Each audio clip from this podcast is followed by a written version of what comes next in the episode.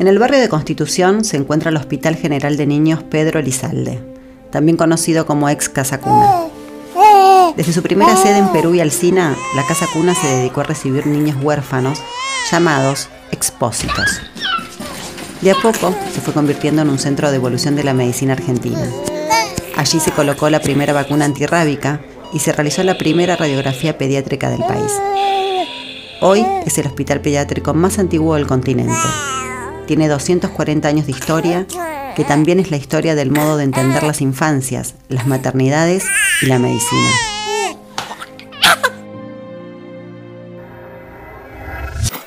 Soy Gisela Marciota.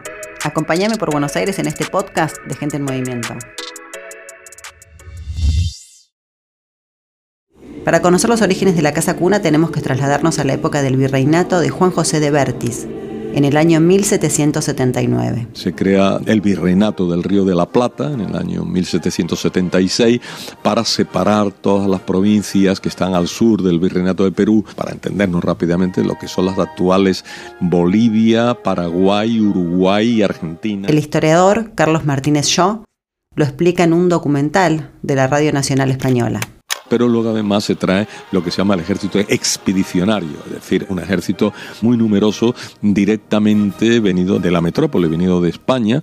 Y en el reinado Carlos III hay más de 40.000 hombres sobre las armas en, América. Es, es todo un ejército, es una novedad. Buenos Aires tenía apenas 28.000 habitantes y numerosos hombres en tránsito. Los embarazos no deseados empezaron a causar el abandono de niños en las calles. Algunos morían de frío, atropellados por carretas o atacados por animales. Los reyes católicos tenían la política de fundar hospitales en las colonias americanas y de crear resguardos para los expósitos. Otras instituciones similares fueron abiertas en Santiago de Chile y en México.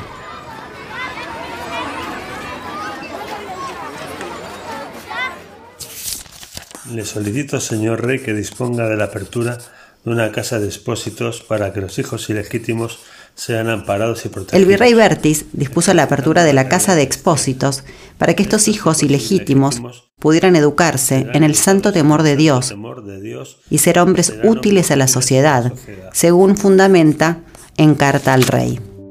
La casa se ubicó primero en Perú y Alcina, en un edificio que había pertenecido a los jesuitas y donde funcionaba el arsenal de guerra.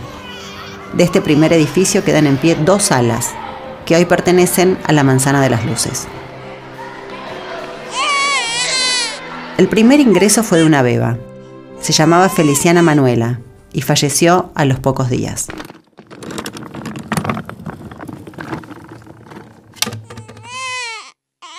Se había instalado un sistema para resguardar el anonimato, el torno.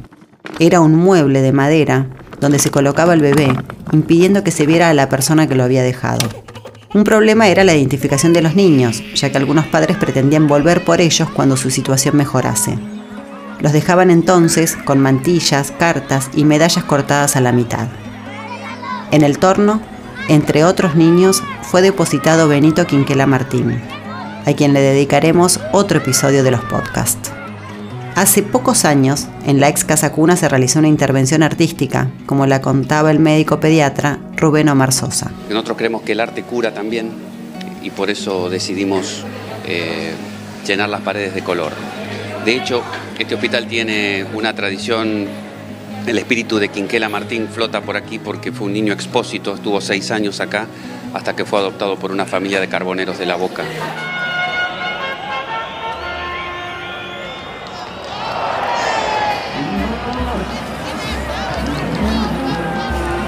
Para financiar la Casa de los Expósitos se destinaron fondos de las expropiaciones a los jesuitas, de los espectáculos de corridas de toros que tenían lugar en la plaza y del corral de comedias.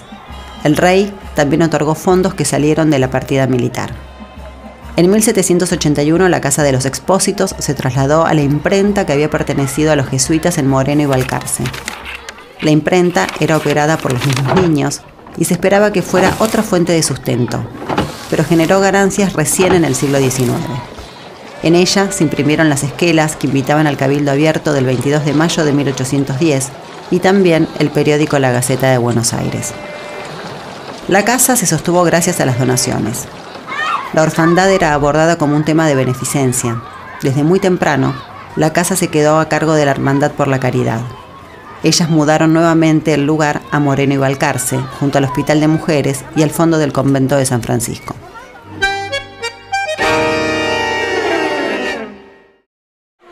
En 1810 el gobierno patrio se involucró en la administración de la casa. Había una gran preocupación por la salud. La asamblea de 1813 dispuso que los niños fueran bautizados con agua tibia para evitar el tétano del recién nacido, que atribuyen al frío del agua bautismal. La dirección de la casa era ejercida con el cargo padre de los huérfanos. En 1817 asumió Saturnino Segurola, quien nombró varios médicos por considerar que la salud debía ser un tema primordial.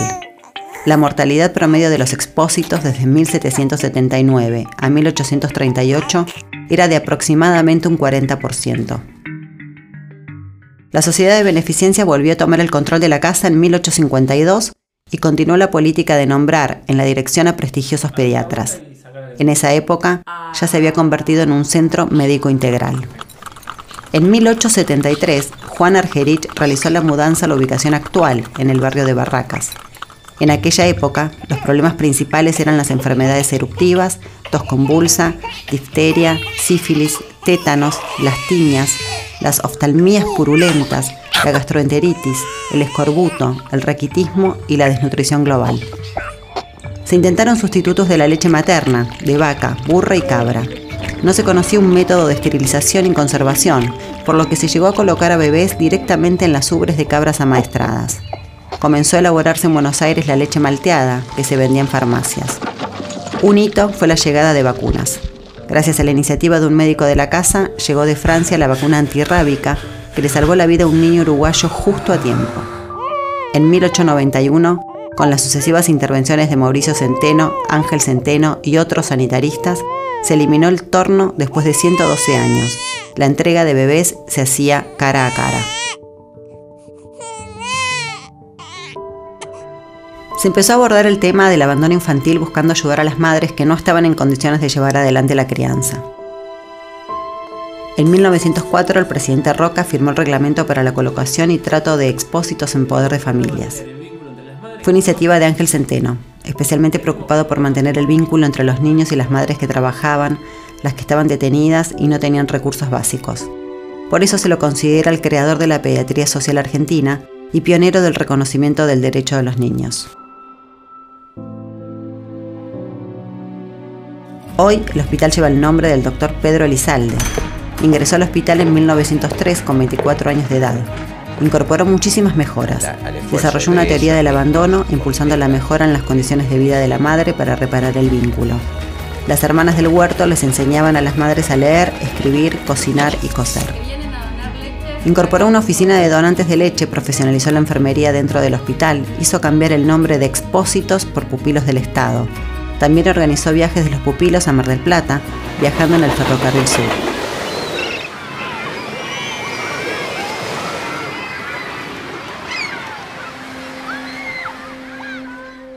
Mientras tanto, la casa iba desarrollando técnicas y tratamientos médicos que le valieron un gran prestigio.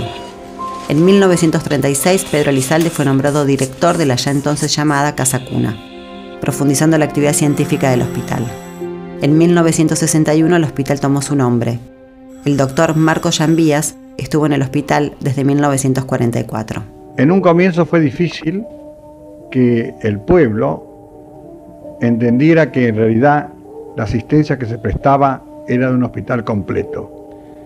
Y siempre quedó en la imagen y en el recuerdo la casa cuna, la vieja casa de expósitos. En las sucesivas décadas, la ex casa cuna atravesó problemas de financiamiento y cambios políticos, pero nunca abandonó su espíritu de cuidado con alto profesionalismo. En 1987 fue la institución que recibió el primer caso de SIDA infantil, pese a la renuencia en aquella época. Tuvo un papel central en 1998 durante la epidemia de sarampión. Sigue siendo hoy una referencia en los temas referidos a epidemiología infantil y brinda un servicio completo de cirugía. Todavía hoy llegan pedidos de averiguación de identidad de expósitos o de descendientes. Durante la última dictadura, algunos de los niños abandonados en las calles e ingresados al hospital eran en realidad hijos de desaparecidos. Algunos de ellos lograron recuperar su identidad.